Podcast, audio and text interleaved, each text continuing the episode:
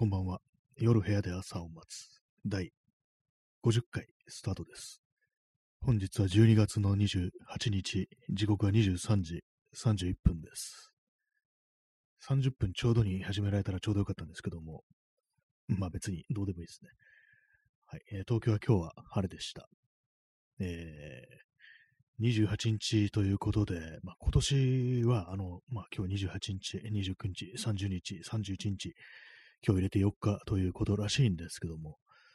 4日って言ったらなんかまた結構あるような気がしてきしまいますね。あの、なっていうのも私なんかこう、年内にこれやろうとか、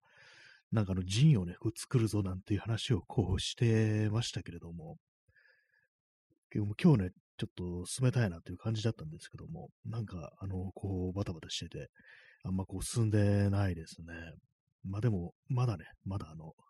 29、30、31とあるんだからっていうね、まあそういうふうに思ってるんですけども、そうやってたらなんか頭あっという間になんかこう、大晦日になってるみたいな、そんな感じになりそうなんで、明日なんかこう、ちょろっと、ちょろっとじゃないや、明日こうやろうかなというふうに思い、そして明日あの、ポッドキャストの方もやろうかなというふうに思い、全部明日に詰め込んでどうするみたいなことを思うんですけども、なんかあれですね、こう、いろいろなんか予定が入りそうで入らないみたいな状況だと、なんか他のことしようと思ってもあんまこう身に、身が入らないみたいな、そういう感じのことってありますよね。まあそれもあってなんかこういろいろこう、ね、なんかできてない、手をつけられてないみたいなことが割とあると思うんですけども、まああの、とりあえずあの、年内のこう予定みたいなものはだいぶはっきりしたという感じなんで、あの、明日、明日なんかこう、ね、進ませたいですね。一応なんかあのネ、ジンはなんかネットプリントでなんていう話をしましたけれども、あのネットプリントのあのアカウントはもう作りました。ね、あれ、富士フィルムなんですね。なんかあの、セブンで、セブンイレブンで、あの、出力できるから、なんかあの、セブンイレブンのサービスなのかなと思ったら、富士フィルムでしたね。はい。えー、コーヒーじゃないや、紅茶を飲もうと思います。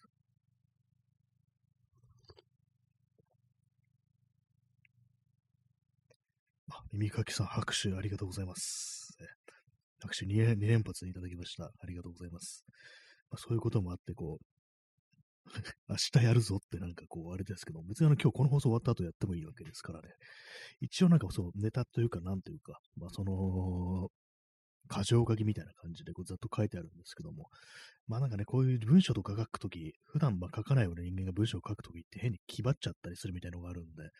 まあ、大事なのはこう何を、何を書きたいのか、何をこうね、こう書き留めておきたいのか、みたいなそういう気持ちに立ち返って、こう、ね、こう、したためようかなというふうに思います。別になんかどうこうね、あれでもないんですけども、全然なんかこう、ちょっとした昔の思い出みたいな、なんかそれぐらいのね、こう話なんですけども、その忘れてしまう前に、完全に忘れてしまう前に、こう、書いておこうじゃないかというね、まあ、そんな感じでございます。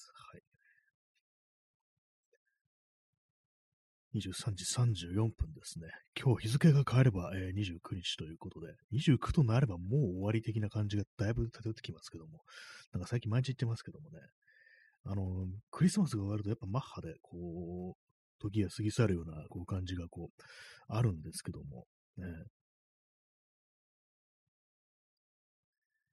そうなんですよね。なんか、一つの行事が終わると、その後から早く感じるみたいなのがあったりして、やっぱりあれですね、あの、正月の雰囲気って私はなんかあんま好きじゃないんで、なんかこのね、このなんかこう、年内、年内になんかこうね、充実させたいよなみたいなことはこう思うんですけども、なんか正月の空気ほんとなんかあんま好きじゃないというか、なんかあの、多分まあ今ね、あのテレビ持ってないですけども、テレビを見てた時代のなんかあの正月のなんかテレビ番組の空気みたいなものものが結構苦手だったんじゃないかなと、今となってはこう思うんですけども、なんかあの、この話何回もしてますけども、去年のね、こう、年末年始も行ったような気がするんですけども、一昨年の年末年始も行ったような気がするんですけども、あれですね、あの、春の海っていう、あの曲、あの、琴がなんか、テケテケテンって鳴ってるようなね、あの、よくあの、聞かれる曲です。皆さんもね、こう聞けばすぐ思い出すような、あれがなんかもう苦手で、なんかひんやりした正月の空気みたいなものをこう、どうしても、ね、こう思い出してしまうっていう。なんなんでこう、そのね、なんか止まってるのが嫌なのかなっていう。あんまこうはし正月ってなんかあんまはしゃいでないですよね、基本的に。なんか静かにこう、してるっていうのがなんかこう自分の中で嫌だっていうね。年末とかは別にいいんですけども、年末、まあ終わるぞっていう感じでね、もうこう、終わるってことは、ね、こう、あんまりね、こう、あれなんですよ、こう、ちゃんとしなくても大丈夫みたいな、そんなね、あれもあるんで、まあだからこう、ね、なかなかね、難しいものですね、本当にね、人間のこう、そのテンションみたいなものは、こう何がいいのか、ね、こう、あんまり盛り上がりすぎてもあれだし、あんまりこう、落ち着いててもあれだしっていうね、感じですね。え耳かきさん、えお年玉というボーナスさえもらえれば、正月も我慢できますね。あそうですね、そういうのがあれば、ね、お年玉、これはなんかこう、あれですよね、政府がね、もうみんなこう、この国に住んでる人間全員に、ね、こう、お年玉をこう、払うべきだなと思うんですけども、その正月の空気ってね、そういうものをなんかもう少しいいものにしていこうじゃないかなと思うんですけども、確かになんかね、出ればね、こう、あれですよね、こう、ちょっと盛り上がるんじゃないかみたいなこと思うんですけども、ね、みんな元気にね、希望を持ってこう、新年を迎えることができるんじゃないかなというふうに思うんですけども、そんなことにはならないですよね。まあ、子供の頃はその正月が、まあ、そんなになんかこう、ね、苦手じゃなかった、苦手というか、なんかこう、そんな暗い気持ちにならなかったのが、あれですね、あの、そういうふうにあの、お年玉とかもらえてたっていう、まあ、そういうのがあるかもしれないですね。えー、ストロムさん、えー、与党議員に鉄球を落とせる権利をもらえる。まあいいですね。これは落としたいですね。もうもう一気にね。でもなんか、鉄球一つじゃ足りないみたいな感じになりそうですよね。もっとなんかものすごく巨大なのがなんかあの、ね、自民党本部になんかこう炸裂するぐらいのね、こう、感じでね、やっていきたいですよね。この間、あの、自民党本部の近くをね、こう、通ったんで、もう写真撮ろう、撮ってなんかこう、ね、書こうかなと思ったんですけども、ツイッターつぶやこうかなぐらいのこと思ったんですけども、なんかあの警官がいたんでやめました、ね。なんかこう言われそうって、ね、そういうやましい気持ちを持って、そういう自民党部を眺めてると、ね、こう、なんか言われそうだなと思ってやりませんでした。え、お姉さん、えー、とことこ、ありがとうございます。あのー、足跡ですね。靴底、靴のね、足跡がこう、ついてるね、こうギフトですね。ありがとうございます。私も結構歩くのがこう好きなものですから、こうね、どんどんどんどんでこう、歩いていきたいですね。こう最近ちょっとあの、ここ1週間ぐらいあんまこう歩いてないという感じなんで、1週間というか、ここ数週間なんかあんま歩いてないんで、ちょっとね、どうにかこう、したいですね。え耳かきさん、浅間山荘ぐらいの鉄球。いいですね。あれね、横にスイングして思いっきりなんかぶつけていきたい ところではありますけども、やっぱね、こう一発じゃね、ちょっと足りないですよね。ガンガンね、こう、あれをなんか何度も打ちつけるぐらいのレベルじゃないと、こう、ダメだなと思うんで、こう、でもやってみたいですね。ああいう風になんかこう破壊して、ね、あの、それこそね、某、ね、政党のホームとか破壊したら 楽しそうだなみたいなことは思いますね。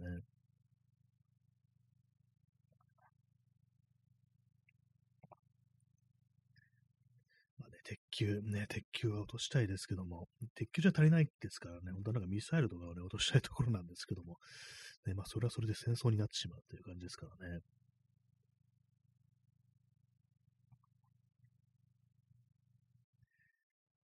はいね、まあ、まあ今日もね、こんな年末に至っても、こう、物騒なこう話をしてるというね、感じなんですけども、大掃除はまだしてないですね。全部明日やろうかなっていう今、ふと思いました。もう全てをね、明日やるっていう気持ちで、こう一切のなんかこう、躊躇とか、ね、そういうものなしで、今日一日は全てを終わらせるっていうね、ちょっと無理、無理めな感じではありますけども。いや、でも全然無理じゃないんですよね、考えてみると。よくなんか本当にこう、ね、普通に時間を有効活用とか、一切のためみたいなものをなしで、助走なしで一気に終わらせたら全部明日できるんですよね。時間的にはそんなかからないわけだし、そんなね、あの、ジンを作るとか言ってね、ちょっとあの文章を書いて PDF にして、で、ネットプリントにアップロードしてっていうね、それたね、本当はすぐできる、こう、はずなんですよね。その、ポッドキャストのログオンだって大して時間かかりませんからね、編集とかね、こう入れてもね、2時間ぐらいしか、一定2時間ぐらいしか書かないとは思うんですよね、本当にね。なぜそれが自分はできないのかみたいなことを思うんですけども、なんかこう、やっぱりね、こう、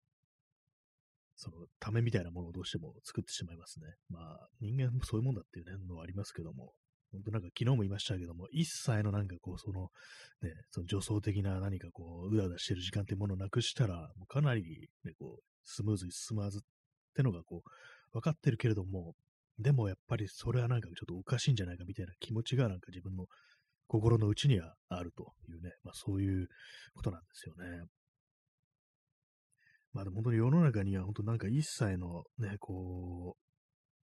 ためらいみたいなものなしで生きてるっていうね、そういう感じの人もいると思うんですけども、どうなってるんですかね。やっぱなんか脳の作りが違うのかなみたいなこと思うんですけども、本当なんか私はなんかこう、ぐずぐずしてて手をつけないみたいなことがあまりにも多いというか、というかそれだけで人生がなんかこう出来上がってるぐらいのね、こうレベルなんでね、なかなかね、こう、難しいんですけども、ね、それをやめるってことは自分自身であることをやめるにこれ近いというね、そういうところもこうありますからね。はい、えー、紅茶飲みます。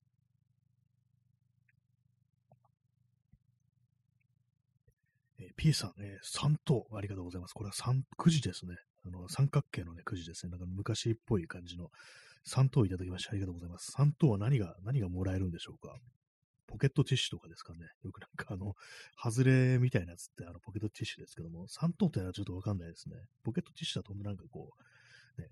5等ぐらいの感じですけども、3等となると何ですかね、あのー、サランラップとかですかね、あの、商店街の福引きじゃんって感じですけども、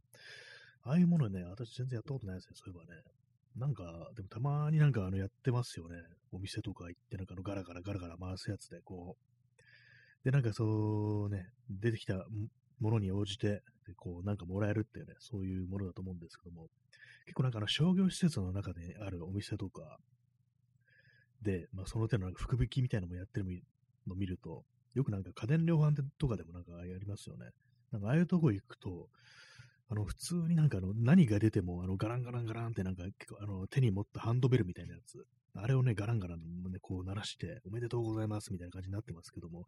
あれ多分なんか大体外れなんだろうなみたいなこと思ってるんですけども、まあ、かなりあの、なんですかね、あの、ハンドベルの安売りをね、こう、してますよね。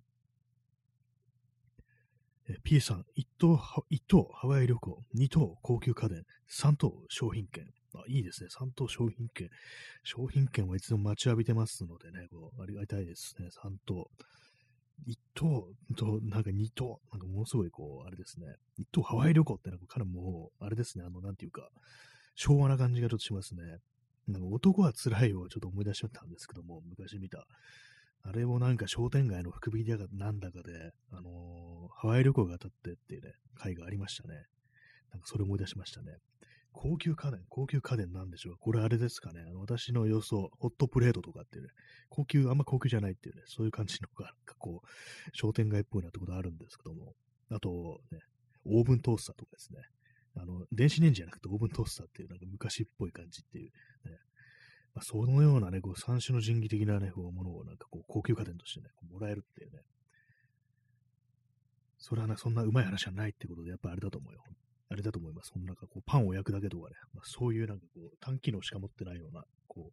う、ものが当たるんじゃないかなと、商店街の福引きではそういうふうに思いますね。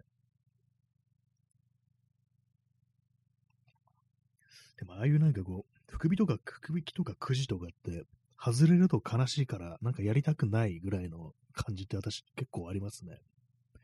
なんかこう、ね、あれですよね、こう、なんかどうも自分は当たるんじゃないかみたいな変なね、思い込みみたいなのがこうあって、それが裏切られると自分は運がないみたいな感じで悲しくなりそうみたいな、まあ、むちゃくちゃなこと言ってますけども、ね、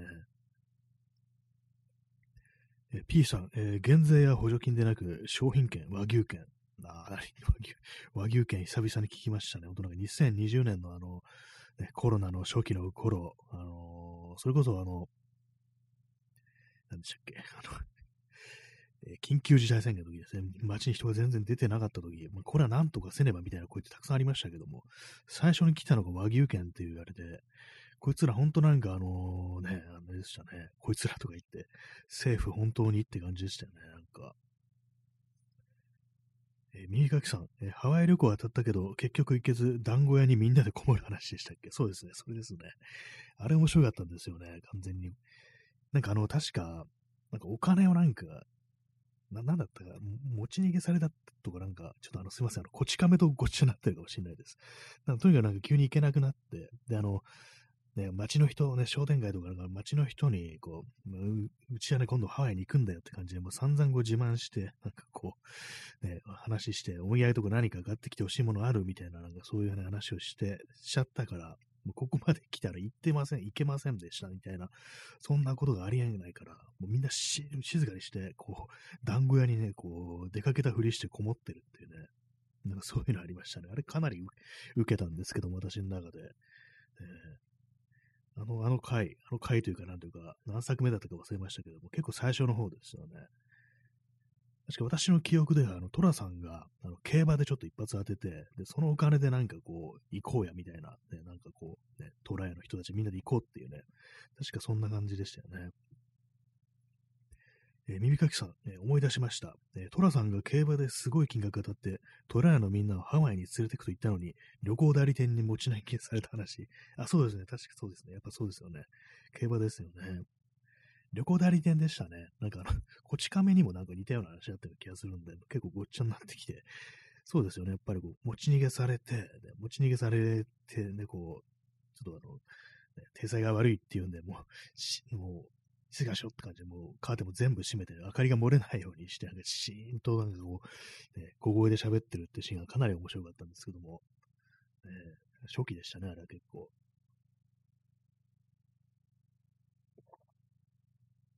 紅茶を飲んでます。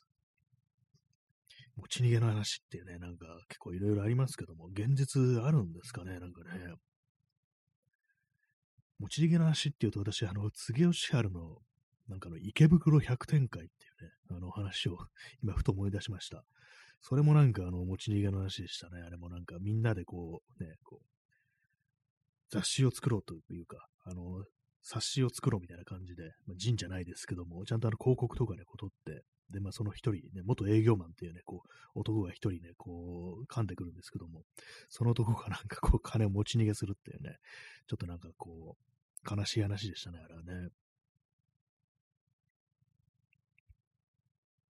ま福引きね、今年はなんか見てないというか、なんかこう、一応別に外に出てないわけじゃないんですけども、何、何か自分の目には何も入ってこないみたいな、なんかそんな感じになっちゃってますね、最近ね。あんまりま、ね、なんかこう、人が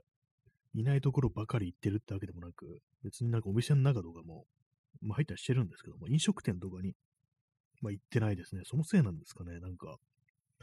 普通になんか人ね、外に出て、外に出てたりもするし、人と話してたりするのに、何かそういうものを自分がやってないような気がするっていう、ななんかこう、そういう寂しげな感じにこうなって、気持ちだけがね、なんかなってきてしまってるっていうのが、なんかちょっとよくわからないんですけども、ね、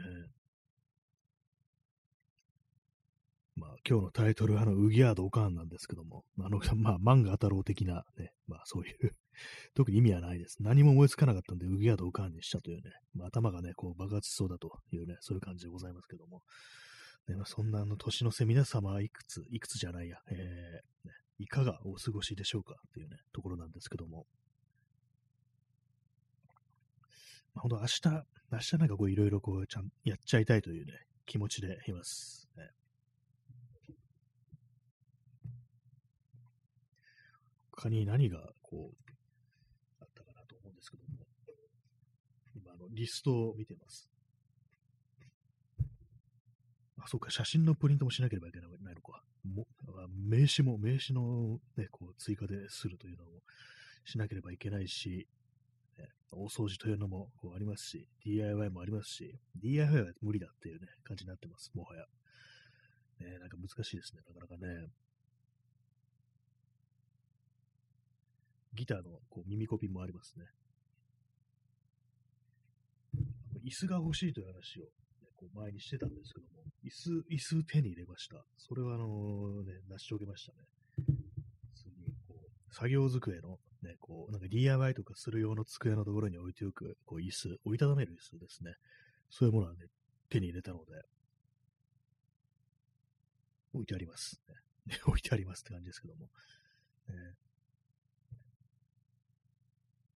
23時50分ですね。え、延長しようと思います。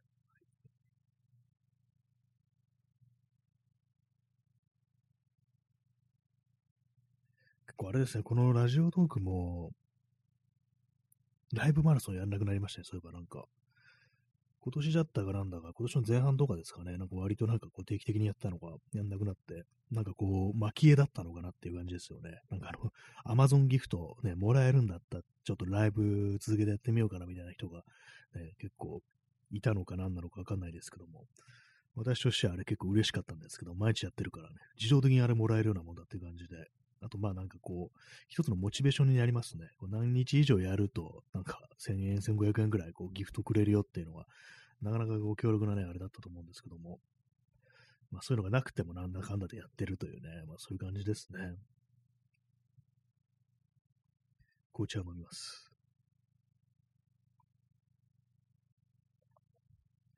結構本をね、なんかあのー、積んじゃってますね。積んでしまってますね。やっぱりこう、あの本を、あの、読みたい本があって、それをまあ置いときますよね。これなんかあれだと思うんですけど結構、その読む読まないに関係してくるのが、あの、背表紙が見えるかどうか、何の本がそこに置いてあるのかというのをね、こう、目視できるかどうかっていうのが、結構その、なんていうんですかね、こう、読む読まないに関係してくるんじゃないかなと思うんですけども、今ね、私はその机の上に、作業机の上にその本が、ね、5冊ぐらい置いてあるんですけども、なんかこう数日ね、こう、全然読めてなくって、なんでかなと思ったんですけど、背表紙がね、私の視線に入らない、ね、ところにこう向いてるということなんで、今、あの、ちょっとぐるっと回して、ね、私の視界にそ本のタイトルが入るように、背表紙をね、こちらに向けました。やっぱちょっとこうじゃなきゃダメです、本当にね。何を読もうとしてるかっていうと、村上春樹の、あの、エッセイですね。最近なんかちょっと、短編集、短編集だとか、あのね、いろいろ読んだんで、逆にいいんじゃないか、結構村上春樹ってっていうね、なんかそういうこと思い始めてるんで、こう、やっぱエッセイ的なものを読みたいなと思って、この意味がなければスイングはないっていう、これは全部音楽のね、音楽の話をしてるというね、エッセイですね。まあ、いろんなミュージシャンと、まあ、こう、それについて語るみたいなね。まあ、結構あのー、ジャズの人とかも、が多いんですけども、その中にあの、ブルース・スプリングスティーンと彼のアメリカっていうタイトルのエッセイがあって、私ちょっとこれが気になったんでね、今ちょっと読んでるんですけども、そのブルース・スプリングスティーンのやつは読んでないんですけども、他にはあのなんかブライアン・ウィルソンだとか、スタン・ゲッツだとか、スガシカオもいたりして、あとはこうウディ・ガスリーですね、昔のフォークの、フォークの人ですね。まあそういうのもあったりして、ジャズだけだったら私はよくわからないんで、まあ、読ま読んでなかったかもしれないですけども、ブルース・スプリングスティーンに言及されているとあれば、ね、こう、これは読まなきゃなと思ってね、これ今読んでるんですよね。まあ、あんまこう進んでないんですけども。まあ、そんな分厚い本でもない文庫なんでね、そんなにあの、こう、時間かかるようなもんじゃないんですけども、あんまこう、その自分の知らないミュージシャンだとちょっとね、あの、目が滑るというか、なんというか、こう、なかなかこう、うまくスッと読んでいけないところもあるんで、まあ、文庫で300ページぐらいですね、これはね。紅茶を飲みます。いちいち報告をします。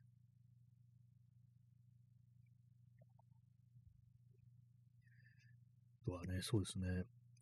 P さん、えー、デューク・エリントン、スイングしなければ意味がない。あ、それが元ネタなんですねな。んでこんな意味がなければスイングがないっていうタイトルなのかと思ったんですけど、デューク・エリントンなんですね。そういう言葉があったんですね。それを逆にして意味がなければスイングはないって、ね、そういう風にしたんですね。スイングしなければ意味がない。意味がなければスイングではない。スイングはないっていうね。そうなんだっていうね。意味あってのね、スイング。意味が先に来てるっていう、ね。結構なんかあの、村上春樹のエッセイのタイトルとかって、もうすでにある作品だとか、あの、ね、あの、誰かの言葉っていうものをちょっともじったというか、ちょっとあの、変えてみましたみたいな、そういうのが割とあったりしますよね。あの、ジョギングについてのエッセイで、走ることについて語るときに、ね、僕たちが語ることだっていうね、なんかそういうのありましたけども、あれもレイモンド・カーマーで、カーバーでしたっけ？あの、愛について語るときに私たちが語ることだったか、なんかそういうようなね、タイトルで、まあ、あれも翻訳、あの、村上春樹だと思うんですけども、なんかそういうのね、こう、結構、こう、あったりしますよね。こういうところでこう戦争、戦争を見せつけてきてるのか、みたいなね、感じのこと思うんですけども、デューク・エニントの言葉だったんですね。でもジャジャズというものはこうあんまこう全然知らなくて、ね、時々思うんですけども、結構音楽についていろいろ語ってる人だとか、まあ本当ライターだとか、評論家の人で、まあ、おそらくそういうふうに、ね、音楽を愛好してる人の中に、あの、楽器一切やりませんっていうね、人もこう、いると思うんですけども、結構なんていうんですかね、こう、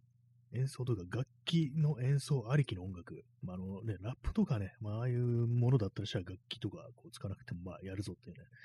ところだと思うんですけども、それこそジャズみたいなもんだとか、ね、もうそういうものでこう、まさしく演奏、プレイこそ全てみたいなね、そういうことがこう、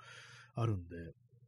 で自分が気やんないのになんかこういろいろ語れる言葉を持ってるっていうのはなんか結構すごいなみたいなことを思って、あんまこう肉体的に自分のなんか身に染みてないことでもちゃんとあの言葉にできるっていうのがなんか割とすごいなってこと思うんですけども、えー、どういうふうにこう、なんかその音楽というものを捉えてるのかなとはいうのはね、こう思うんですけども、私もなんだかんだ言ってあの楽器とか、まあでもあの小学校の、ね、音楽の授業とかでまあ触れるっていうのはこうありますけども、なんか結構そのね、楽器とかに触れたのが割と小学生ぐらいの、が小学生ぐらいの時で、それはあのね、学校の授業とかでやるリコーダーとか、あのピアニカ、ピアニカじゃないね、あのピアノだとかね、まあそういうもの、ね、にこう、触れたのが、まあ小学生ぐらいの時なんで、まあでも全然弾けてはないんですけども、触ったことがあるというね、まあそういうことがこう、あったんで、なんかその手のなんかこう、実際のね、自分がやったことないね、こう、音楽について語ることができる。ちょっと今何言ってるのかわからなくなってきてるんですけども、まあなんかね、結構その、音楽大好きだけど音楽はやらないっていう、なんか結構不思議な感じがするというね、まあそんな話です。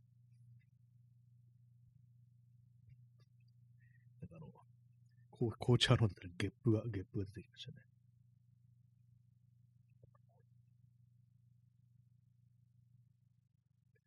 まあ、結構あのー、こういうふうにね、本を読んでると、まあ、前も話したと思うんですけども、結構その、なんていうんですかね、その文体のなんかリズムみたいなものにこう、つられて、割と自分の頭の中も、あの、こう、なんか本の文章みたいな、なんかエッセイ的な文章で何かこういろいろ自分の持ってることをこうまあ、脳内でですけども、語り始めるなんていうようなことがあるんで、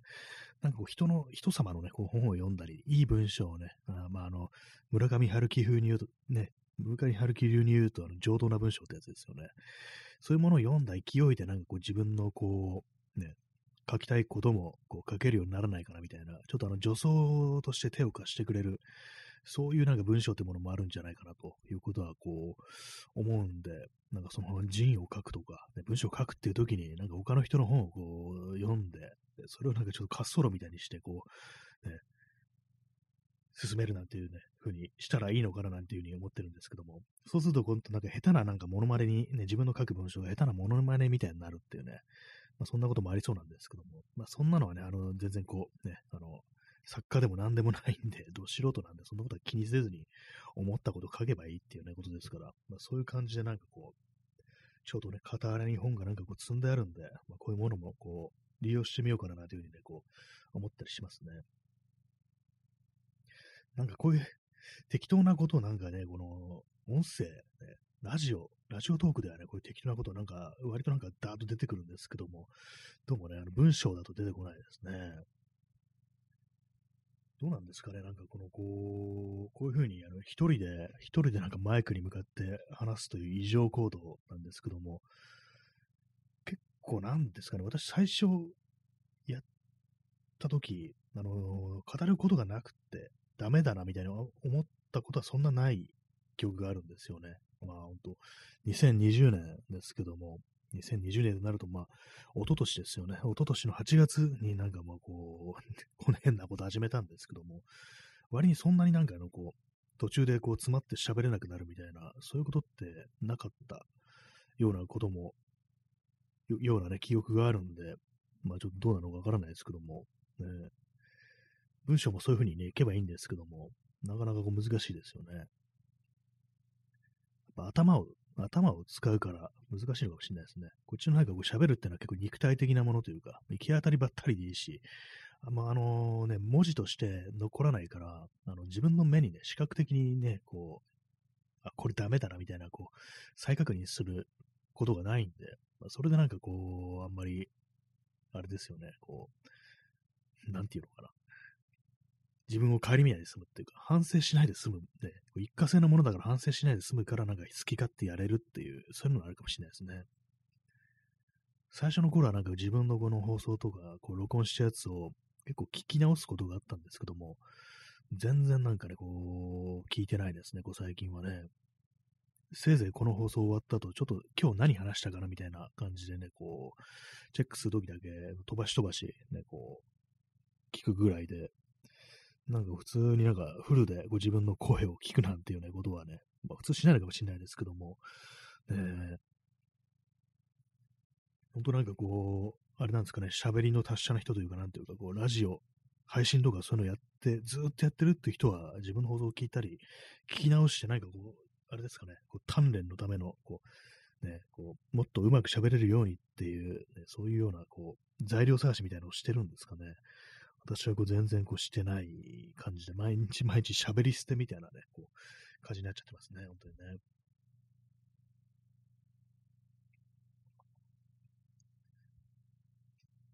0時過ぎまして、えー、12月29日になりました。めでたいめでたい29日ですね、本当にね。昨日なんかあの、カウントダウンスペシャルだって言って、一日一日がスペシャルであるみたいな、そういう気持ちで生きていったらいいんじゃないかみたいなことをね、こう、話したんですけども、まあ、今日は今日でね、非常にいい28日だったんじゃないかなと思います。充実してました。嘘ですね。全然してないですね。今日ひどかったですね、正直ね。まあ まあ、そういうこともね、こうあるぞっていう話なんですけども、えー、P さん、えー、ダッツのアイス、ありがとうございます。ね、ハーゲンではないぞっていうね、ダッツのアイスだっていうね、ところで、ありがとうございます。嬉しいですね。美味しいですからね、アイスはこういつでもいいです。本当春夏秋冬いつ食べても美味しいというものですから、よく冬はこう寒いから食べないなっていう話をね、してる時も言いますけども、大丈夫ってね、こう、暖かい部屋だとかね、屋内にいて、で、食べるアイスでもいいんだよっていうね、外で食べるとまあちょっときついかもしれないですけども、前になんか結構もう本当なんか真冬に、あの、横浜に行って、で、結構遅い時間だったんですけども、横浜のなんか山下公園行って、うわ、なんか寒いな、みたいなね、風がすっごい吹いてて、で、こういう時にあえて、こう、アイスを食べてみようみたいな感じで、あの、31アイスクリームってよく自動販売機ありますよね。それがね、こう、あったんで、こう、食べたんですよ。まあ、硬いんですよね。あの、やっぱ冬だから、あんま屋内とか、ね、じゃないくて、風がね、こう、ピュピュ吹いてるところでこう食べてると、アイスってこんな硬かったかなみたいなこと思いましたね。まあ、そういうのがこうあったりするんで、割と食べ物とかね、そのチョチョコ系のなんかものもね、冬場だとなんかどうにも硬すぎるみたいなことがあったりして、屋外でね、なんか食べてると、割となんかこう、咀嚼が大変だみたいなことありますからね。前になんか真冬になんかあの、何を思ったか、あの、スニッカーズ、ね、あの、チョコレートバーですね。あれを食べてたんですけども、それもなんかあの雪が降ってる時で、なんかお腹空いたんでしょうね。食べたんですよ。まあ、硬いなっていう感じで、これはちょっとあの、なんていうか、歯の詰め物が持ってかれる恐れがあるみたいな感じで、結構恐る恐る食べてたようなね、こう記憶がありますね。スニッカーズってなんか久々にこうね、こう、口にしたような気がしますね。スティーリー・ダンの曲でバッバッドスニーカーズってありましたね。スニッカーズじゃないですよ。スニーカーズとスニッカーズ全然違いますからね。えー、紅茶を飲み干します。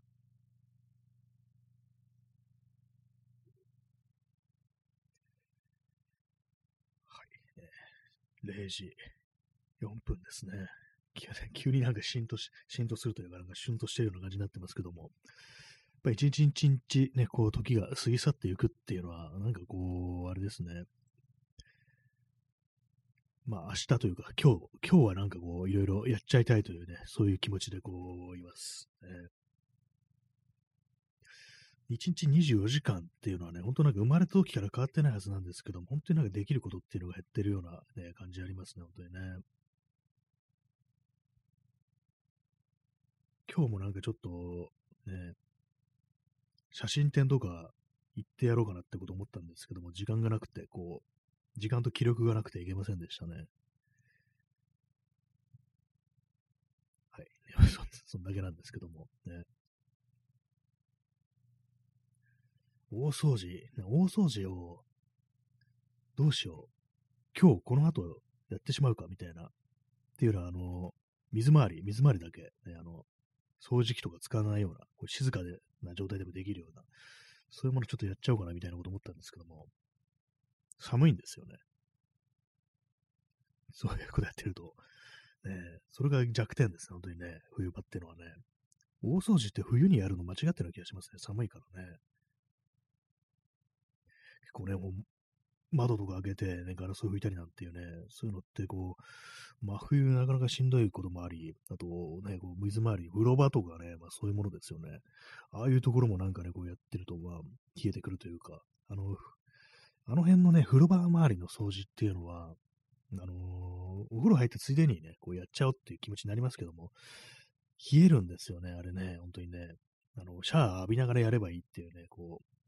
説もありますけども、あれ最終的にあの、ね、あの、水滴とか、ちゃんとなんか拭いたいですよ、私は。そう考えると、あの、最後はなんか本当に冷え冷えの状態で作業しなきゃいけないっていうね、その、室内のね、こう、水滴をなんかこう拭ったりとかね、こうするっていう作業はどうしても寒くなるっていうのがこう目に見えてるんで、ちょっとね、あれですね、あのー、厳しいですね。できるんだろうかという感じがしてます。誇りを払うのは別にいいんですけどもね。まあ、誇り払う、あと誇り払う。誇りなんかもう払ったですけども、ちょっと棚のものをどかして、そこの棚になんか積もってる誇りを払う。それは残ってますね。でも本当しょうもない話してます、本当にね。あの、あれですね、あの、まあそういう掃除は置いといて、なんか DIY みたいなことでね、なんか物を作るっていうね、こと、ああいうのって、いつも思ってるんですけども、人のなんかね、そういうのやるの手伝うって楽しそうだなみたいなことをね、ちょっと思ったりして、ちょっとふとね、なんか、そういうなんか手伝ってくれる人募集みたいなね、なんかないかなと思って、あの、ジモティっていうね、あのー、ありますよね。こうなんかこういろんなもの交換するだとか、ね、こう譲りますとかね、売ります、買いますみたいな、そういうやつ。それもなんか割となんか地域性の強いというか、こう、なん東京で行ったらなんか何何々区のね、どこそこのね、こう人がこう、なんかそういうものをね、こう、譲りますって言ってますみたいな、そういうのね、こうあったりするんですけども、あそこなんかね、で、なんかそういうなんかちょっとこれ手伝ってくれ的ななんかものないかなみたいなね、こう、思って探したんですけど、ありませんでしたね、意外にね。やっぱいきなり見ず知らずの人間がやってきて、なんかこう、ね、ノコギリとかね、トンカチとか使ってると結構怖いかもしれないですね。本当友達でも何でもないって言われてね。お金払ってだったらまだね、そういうあれなんですけども、ななんかこう、誰かそういう手とか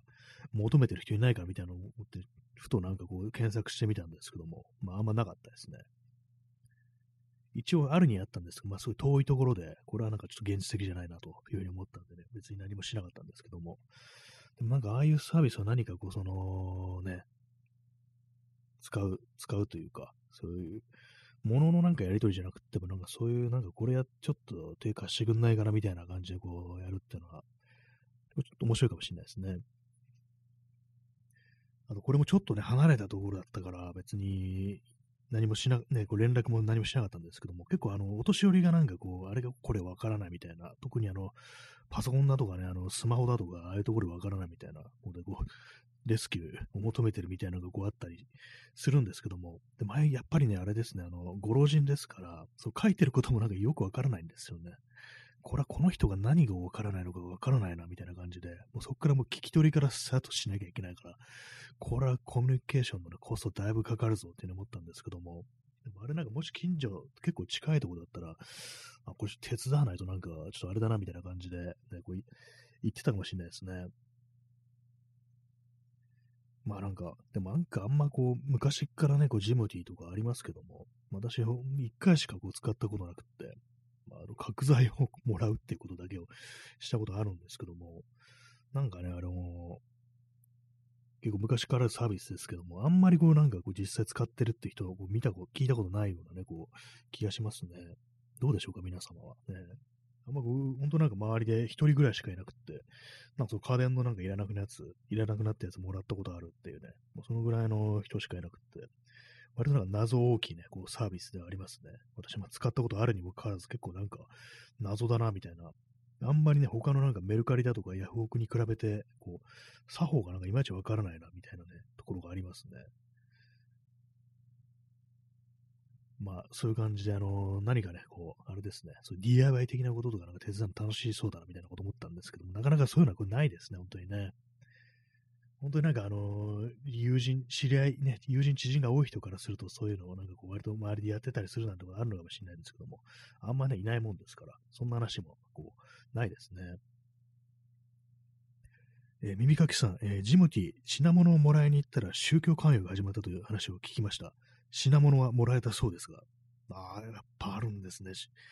宗教かっていうね、まあ、餌にしたというわけでもないのか何だかわかんないですけども、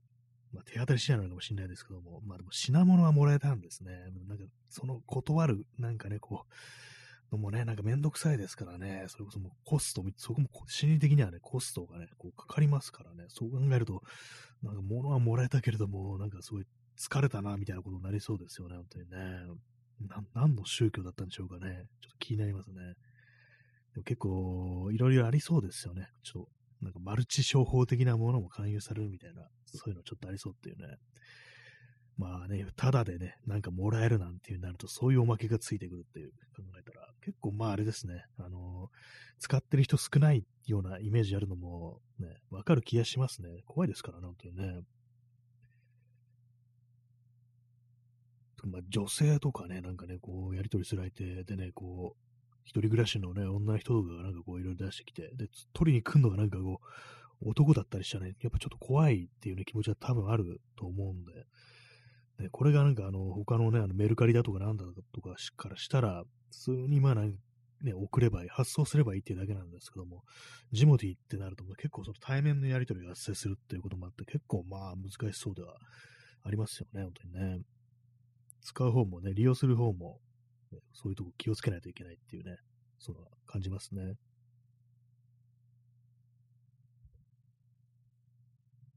まあ、その時、あのね、あの前前に私がジモティをね、使ってもらってきた角材が、未だにちょっと残ってるんですよね。結構な数あって、割となんか太いね、なんかこう、足、ね、机の足に使えるみたいな、そういうやつをもらってきたんですけども、微妙に残ってますね、なんかね。これで何かが作れるかというと作れないっていうね、なんかそういう感じのちょっと難しい感じになっちゃってるんですけども、ね、普通に机の下に置いてありますね。P さん、えー、ジムティーで並び代理人花見関取を募集。あ並び代理人はちょっとなんかきな臭い感じですね。なんか、転売屋みたいなものがね、ちょっと頭に浮かびましたけども、ね、花見の関取ってなんか今いるんですかねで昔のなんかね、それこそ漫画みたいなのを見ると、ね、それこそ新入社員だとかに、あの、桜の花見の場所取りをさせるっていうね、ブルーシートとか持ってって、本当なんか1日前からなんか撮ってるみたいな、なんかそういうことをね、させるっていうね、1日前はちょっと極端かもしれないですけども、まあ、とにかく他の人が来る前にこう、場所を取っていくっていうね、それを新人にやらせるみたいな話、フィクションの風景あったらしい、ありましたけども、実際あるんですかね、ああいうのね。並びなりにはちょっとあれですね、なんかね、あの、なんかスニーカーとかを、ね、限定のスニーカーとかをね、買わせそう。あ、P さんね、シュプリーム。そうですね、それなんかちょっと思いますね、あれね。なんかこう、限定ものに並ばせるっていうね、実際そういうの使ってるかもしれないですよね、そういうね、代理人募集みたいなね。耳かきさん、えー、ジムティ初めて見たら結構友達になってくださいというのが多くてびっくりしました。あ、そうなんですね。なんか私もこの間見た時、ちょっとちらほらあったような気がします。あんまこう、真剣に見てなかったんですけど、その手のやつは。友達になってください。まあ、なんかこう、あれですね。結構友達になるのって、時、友達ってあの、多分最初、友達になりましょうっていうね、感じで友達になることはあんまないんですよね。他のなんか接点があって、それで友達になっていくということがあるんで、その手の感じで、こう、どうなんですかね、あの、やりとりとかするのって、結構なんか恥ず恥ずかしいというか、気恥ずかしいみたいな、照れくさいみたいなこととかあると思うんですけども、そういうのをちょっとどうやってなんか乗り越えるというか、まあ、慣れないかもしれないですけどもね、友達になってくださいっていうね、ね、そういうのをなんかこう募集したりとか、実際自分がなんかこう応募してみたりだとかね、したらどうなるんですかね。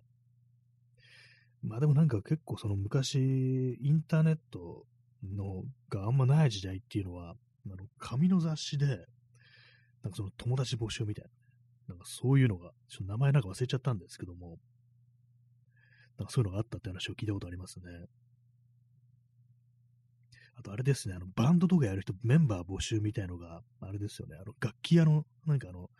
掲示スペースみたいなところに貼ってあるっていうのね、これ未だに、まあありますけども、ね、楽器屋さん行くとね、あったりして、なんか割と私、あるの見たりするんですけども、結構ね、あの、連絡先がね、こう、にミシン目が入っててね、それをなんかビットで引くとね、その連絡先がなんか持って帰れるみたいな、ああいうやつ。ああいうのなんか未だになんかこう、あれでね、こうバンドのメンバー集めてるっていう人結構いたりするんですかね。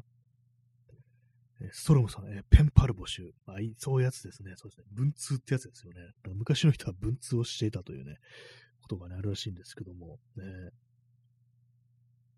なんか昔の、ね、あの、三浦淳が、あの、高校生ぐらいの時に、ずっとなんかこう、文通をしてる女の子がいて、結構その人は、その子のことがね、こう、会ったこともないのに好きになってたなんていうね、話をしてた記憶がありますね。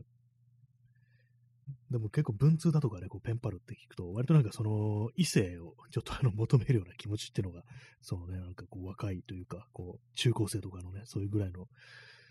子たちがね、なんかそういうことをこう、思って始めるなんていうね、なんか昔のなんかそういう青春みたいな、そういうイメージがありますね。え耳かきさん、えー、ジャマール。あ、そうです。確かそうだと思います。ジャマールっていうね、こう雑誌があって、そこになんか友達募集的なものがこういろいろこう乗っかってたというね、でもそういうことらしいですね。すごいですよね。なんかね、こう、ジャマール、ひらがなでジャマールですからね。今もあったらどうしようってちょっと思っちゃったんですけども、あえて紙媒体みたいなのがね、こうあったりしたら、検索してみますね。いつぐらいですかね ?90 年代半ばとかですかね。あ、そうですね。95年から2000年までですね。あ、これ、リクルートフロム映画、日本で発行していた個人による告知を集めた月刊雑誌である。月刊だったんですね。5年か。5年かって感じですね。まあ、そ2000年以降、やっぱこうインターネットっていうね、まあ、ことでしょうからね、本当にね。どんな感じの出会いがこう、あったんですかね。ジャマールっていうね。はい、ね。まあそういうようなものがあったという感じですけど人と人がこう出会うことが結構難しかったというか、なんていうかね、こう、やっぱりそんな手軽にはできなかったっていうね、自分のこともある程度さらけ出しちゃいかないと人と会えないっていうそういう時代だったんでしょうね。えー、右書きさん、えー、ムーの読者投稿の友人募集コーナーは、光の戦士仲間募集、竜の生まれ変わり仲間募なのが多かったです。そう結構あれですね、その手のやつですね。前世がどうこうっていうね、やつですよね。こうこの世界で生まれ変わってね、あのー、前世のこう仲間たちを探すというね、そういうこう、ものがなんかどうも結構流行ってたみたいなね、ことがあるらしいですね。結構そ、そういうのであった人たち、ね、こう、会って、どういう話をしてたんですかね。ちょっと気になりますね。割となんかもう分かった上で、なんかちょっ、なんていうんですかね、こう、ごっこ遊び的な感じなんですかね。なんかね、実際どのような話をしてたのかなと思うんですけども。まあでもなんか同じ趣味のなんか友達っていうね、まあそういうことです、なんでしょうからね、本当ね。えー、ストロムさん、えー、当時の少女たちを戦士にしてしまった僕の地球を守って、あ、これ、ね、昔の、昔の漫画ですよね。聞いたことあります。ね、なんかね、あの、そう、前世でね、なんか共に戦ってたというね、そういうこうね、こう設定になってしまうなんかね、女の子たちが続出したみたいな話を、私もどっかで聞いたことありますね。非常に有名なこう漫画らしいですけども、ね、みんなそんな戦ってたんかいっていうね、まあ、感じですけどもね。まあ実際なんかそういうのなんか楽しそう、楽しいのかなと思いますね。なんかね、一緒にまあそういう感じでこう知り合ってなんかこう、同人誌とかね、こう一緒に書いたりするなんていうね、二次創作とかやったりなんていうね、ことも思ったりすると、割に結構ありなのかなと思うんですけども、まあ、あんまこう信じ込んでしまうとちょっと それはそれでっていうね、感じかもしれないですけどもね、一つのきっかけとしてまあそういうものがあるのは別にまあいいのかな、何なのかなっていうね、感じですね。P さん、えー、ドイツのバイカーギャング、竜の血筋を自称するので、竜の生まれ変わりも場所が変わればシリアス。あ、もうなんか日本で竜のね、血筋って言ったらもうなんかもうファンタジーのあれですからね、完全になんかこう、ね、まあまあ、あるあるよね、みたいな、そんな感じになりますけども、ね、バイカーギャングがそうなんですね、竜の血筋っていうね、結構あれですよね。そういう、なんかヨーロッパだとか、まあ、西洋の世界においては、こう、竜、まあ、ドラゴンですよね。あなんか邪悪な存在であるみたいなね、ことをこう聞いたんですけども、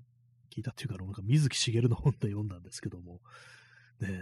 それはどういう感じなんですかね、バイカーギャング。まあ、ギャングだからやっぱそういうね、悪い、悪いね、なんかこう、ね、そういう非常に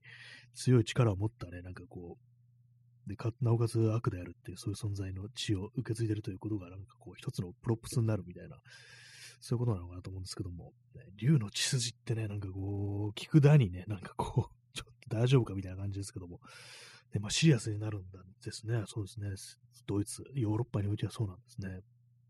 まあ、日本とかあのアジア、まあ、中国でも竜とかね、ありますけども、なんか違うものみたいですからね。なんかあの、ドラゴンの役が、役がね、こう、竜であるみたいな感じになってますけども、でも存在的には違うっていうね。日本でいう竜だとか中国でいう竜っていうのは割となんか神に近いようなね、こう、存在であるっていうのがありますからね。まあでもなんか変なね、なんか変な、こう、ね、獣ですよね、本当にね。なんかすっごい長くて、こう、鱗が生えててっていうね。まあ、これは竜のイメージですね。ドラゴンはそんな長くないですよね、あれね。どっちかって言ったら恐竜的なイメージがこう、ありますけども。ね割となんか翼のあるイメージっていうのがね、こう、西洋のね、こうドラゴンにありますね。日本のなんかこう、とか中国のこう、竜っていうのはないですよね。なんか、あれもなんかこの蛇的なイメージっていうのがなんかこうちょっとあるような気がするんですけども、顔がなんかね、顔がなんか爬虫類っぽくないみたいな、少しちょっと、なんていうんですかね、なんか、私今頭に思い浮かべてる竜が、あの、昔のアニメで、あの、あったの、漫画日本昔話のオープニングに出てくるね、あの竜なんで、ちょっとあの毛が生えてるっていうね、髪、髪みたいなのが生えてるっていうね、角があってっていうね、で、割となんかおとなしそうな顔してるっていうのがこう、ありますけどもね。P さん、えー、西洋だと自然崇拝、原始宗教信仰やアンチキリストもあって、ブラックメタルのそれに近いのかも。まあ結構悪魔的なものをこう崇拝していくっていう、そういうとこなんですね。アンチキリストっていうね、普通のまあ神様っていうものではなく、それ以外のこう元からあった何かこう存在っていう感じですかね、こうドラゴンというものが。ね、実際なんかそう、さっきなんか邪悪な存在であるなんて話しましたけど、実際ね、どういうこう伝承の中にそのドラゴンというものが出てくるんだっていうね、ちょっとわかんないですからね、なんだかね。え耳かきさん、え、東洋の竜、手に玉を持っているイメージ。あそこ、その竜忘れてました。結構有名な竜ですね、日本で。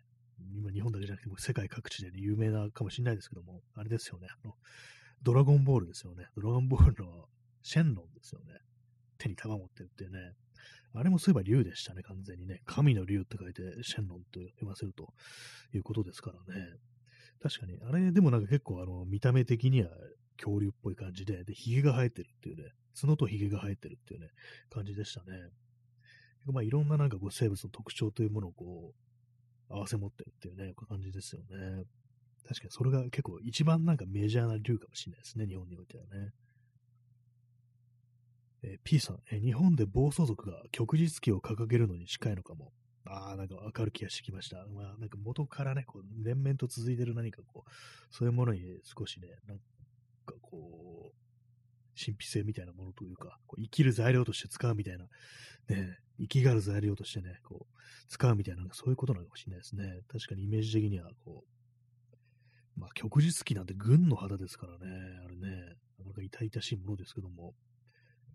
え、ストロムさん、ウェールズの国旗。あウェールズの国旗ってあの、ドラゴンがあしらってあるって感じなんですかね。ちょっと検索してみます。ウェールズの国旗は、あ、そうですね。あ、これ見たことありますね。確かに赤い竜が描かれてるというね、ことですね。結構なんかいろんなところでこのなんかこう、竜をこう見るようなこう気がしますね。ウェールズ語で赤い竜、あドライングゴッホと呼ばれ、白と緑の2色の旗の上にウェールズの象徴である赤い竜を描いている。ウェールズの象徴なんですね、赤いのがね。これはあれですね、4本足で、で、こう、あれですね、角はなくって翼は生えてるっていうね、そういう竜ですね。結構いろいろ違いがありますね、なんかね。やっぱりでも西洋の竜はあれですね、やっぱり翼がこう、あるんですね。ウェールズっていうと、なんかすっごい長い地名があるっていうね、なんかそういう、そのイメージがありますね。あと、90年代だったかなんだこの映画で、こう、ウェールズの山っていう、あのヒュー・グラントがこう主演の映画があって、割と面白かったという記憶がありますね。ウェールズというとそれがこう思い出されますね。そうですね、赤い、赤いドラゴン。これはあれだったんですね、なんか、見覚えがあるなと思ったんですけども、ね、ウェールズだったとはっていう感じですね。だからよその国の歴史というものに全然詳しくないんで、本当ウィキペディア見るために、ね、そうだったんだみたいなね、ことがね、こう、起こり得ますね、本当にね。まあ、竜ね、竜、ね。違いますよ、本当にね。坂本龍馬って変な名前ですよね。竜で馬なんだっていうね。どっちやって感じですけども。ね。あ、そうだ。紅茶はもう飲んでしまったんだ。今のね、コーヒーカップの中を見て入ってないっていうふうに思いました。ね、まあね、そんな感じで、こう、いろいろね、こう、なんでドラゴンの話をしてるんでしょうか、我々は。あ、そのジャマールから、あの あれですね、ペンパル募集とか、ジモティからなんかそんな話に来てますね。いろいろなんかこう、起こりますね。なんかね、いろんなところに行きますね、話がね、本当にね。ま、過去の生まれ変わりからあの竜の話になったということでね。そうですね、皆様は何の、何の生まれ変わりですか？私は何の生まれ変わりなんでしょうか？ね、あんまそういうこと考えたことないですけども、ね、生まれ変わりは肯定するのかって話なんですけども、ね、まあ、西洋のこう昔話みたいなものって、私で大体ね、全部子供の頃に読んだ、本当に子供向けのね、こう、怖い話の本だとか、それこそなんか水木しげるとかの、なんか世界の妖怪大百科みたいな、なんかその手のやつ。そういうね、感じの知識がこう、あるんでね、なんかほんと断片的にはなんかいろいろこう、ね、インストールされてますよね、多分ね、この、子供の頃からいろんなね、こう物語というものに接してると、でも詳しいことをこう全然こう知らないから、こうね、あんまこそ教養としてはあまりこう使えてないなというふうにね、思いますね。まあ、神話の話とかも全然ね、こう、わかんないですからね、なんかね、いろいろ聞いたことあるはずなのにね。え、P さん、え、南方妖怪チンポ。ね。はっきりと発音しましたけどもね。これね、なんかね、いましたよね。ゲゲゲの鬼太郎に出てくるね、南方、南の島に住んでる妖怪、チンポっていうね、あまりにもストレートすぎるね、名前でね、